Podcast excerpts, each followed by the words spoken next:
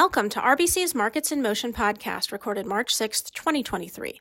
I'm Lori Calvasina, head of U.S. equity strategy at RBC Capital Markets. Please listen to the end of this podcast for important disclaimers. Ahead of RBC's Financial Services Conference this week, today in the podcast, we're digging into our thoughts on the financial sector, which we remain overweight. Three big things you need to know.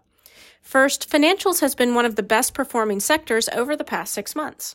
Second, we think the sector is an attractively valued recovery play with a positive shareholder return profile, which history suggests should benefit from a Fed pause. And third, near term challenges for the sector and longer term risks to our view include the earnings forecast downgrade cycle the sector is in the midst of and the moderation in inflation that our economists continue to anticipate. If you'd like to hear more, here's another five minutes.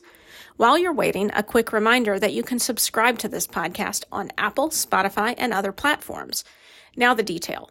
We'll start with takeaway number one. Financials have been performing better than many investors realize. Although the S&P 500 financial sector has only been an inline performer so far in 2023, most investors would be surprised to learn that it's been the best performer over the past 6 months. The ride has admittedly been bumpy, and we remain overweight large cap financials on a 6 to 12 month view. On a shorter term basis, we think the sector stands to benefit from renewed concerns about inflation and Fed policy, which may pressure the large cap growth sectors like communication services and consumer discretionary the most. Moving on to takeaway number two. We think the sector is an attractively valued recovery play with a positive shareholder return profile, which history suggests should benefit from a Fed pause. From a top down perspective, here's what we like about the sector. First, RBC financial analysts have consistently been more constructive on their sector than our analysts in most other sectors. We've seen that in our RBC analyst survey work over the past year. While we're not beholden to our analyst views, they are an important input into our process and help us compare fundamentals across sectors. Second, the sector is appealing from a shareholder return perspective and has been one of the positive standouts on both dividends and buybacks. Third, valuations remain attractive. On our model, financials is one of the most deeply undervalued sectors relative to the S&P. Fourth, the sector tends to outperform in recession rebounds. We continue to think that the S&P priced in a short shallow recession that largely plays out in early to mid 2023 at the October 2022 low.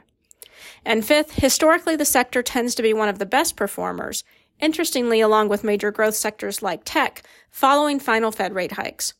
Note that RBC Economics has pushed back their timetable for a Fed pause, but still sees a pause in cuts before year end. In their latest forecast, they have called for additional hikes of 25 basis points in March, May, and June, a pause after, and the possibility of a few cuts in the second half of the year. Wrapping up with takeaway number three. Near term challenges for the sector and longer term risks to our view include the earnings downgrade cycle the sector is in the midst of and the moderation in inflation that our economists continue to anticipate. Near term issues and challenges for the sector that temper our enthusiasm a bit include First, the sector is still going through an earnings downgrade cycle. Most of the major sectors in the S&P, particularly the big growth sectors like tech, com services, and consumer discretionary, experienced a sharp wave of downward revisions to earnings forecasts last year, while a handful of cyclical and value sectors like financials, energy, and utilities continue to see modest earnings forecast upgrades. This year, the sectors that were resilient last year, including financials, are finally going through a downward revision cycle. We think that has contributed to the weaker relative performance of financials year to date, while the major growth sectors, which got their pain out of the way last year, have outperformed. But we think this dynamic could be fully played out by the time we get to the next reporting season. The second challenge, its weak ESG profile. According to our ESG strategy team, the sector has a low ESG ranking relative to other sectors and is only middle of the pack on ESG momentum. While ESG flows came under pressure in 20, 22, we think this is a theme with longer term staying power. And third, in terms of performance drivers, financials tends to perform relative to the S&P more or less in sync with trends and inflation expectations and 10-year yields, meaning it's typically tough for the sector to outperform when inflation expectations are easing back and 10-year yields aren't moving up. Our December 2023 analyst survey indicated from a more qualitative standpoint that financials is less of a beneficiary of moderating inflation trends than other sectors, so this supports what we're seeing in our data. Note that RBC Economics continues to see a moderation in inflation to, in 2023 to around 2.5 or 3% on core CPI by December, while acknowledging that the path to get there may be a bumpy one. Consensus forecasts as tracked by Bloomberg also continue to anticipate that PCE and core PCE will return to about 3% by year end 2023. Meanwhile, RBC's rate strategy team anticipates 3.35% at year end 2023 on 10 year yields, while consensus is still calling for around 3.5%. Overall, we find more reasons to be constructive than cautious on the sector and are sticking with an overweight view.